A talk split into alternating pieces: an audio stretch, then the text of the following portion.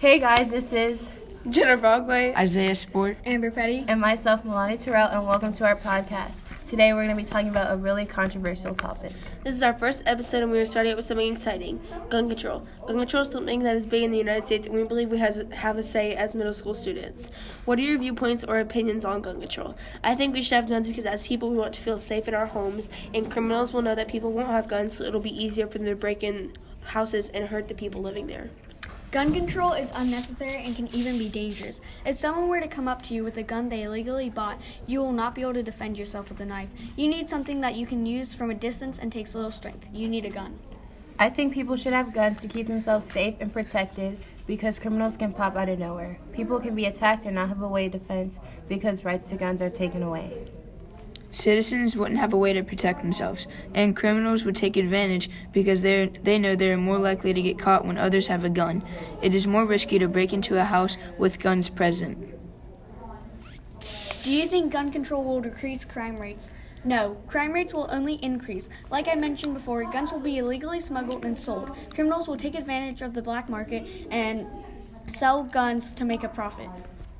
I think crime rates will increase, like Amber said. People will start to sell guns illegally, and risky situations will arise, like people killing others to retrieve more of the guns.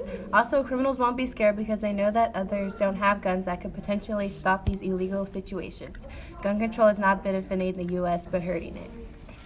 Crime rates will go up because people will be able to get gun licenses and still be able to use guns for um, purposes that aren't good.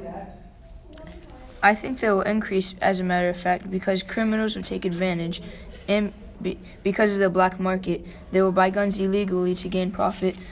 So taking guns away won't stop anything. Do you think that gun control limits our freedom? I think that gun control does limit our freedom. In the Constitution, it states that people have the right to bear arms, and we can use firearms for self defense. The government giving us gun control limits us from protecting ourselves. Yes, it is our right to bear arms in the Constitution. When this country was made, we were given inalienable rights to own guns. Gun, con- gun control completely strips that freedom away from us. Yes, because our rights in the Second Amendment give us freedom to carry guns, so taking guns away will be taking away our, those rights and freedoms. Yeah, because we we have our rights listed in the Constitution, and the Second Amendment is one of them, and gun control limits that. Well, that's the end of our podcast. Tell us what you think about gun control. Do you support it or not? Text your answers to 132 465 8971.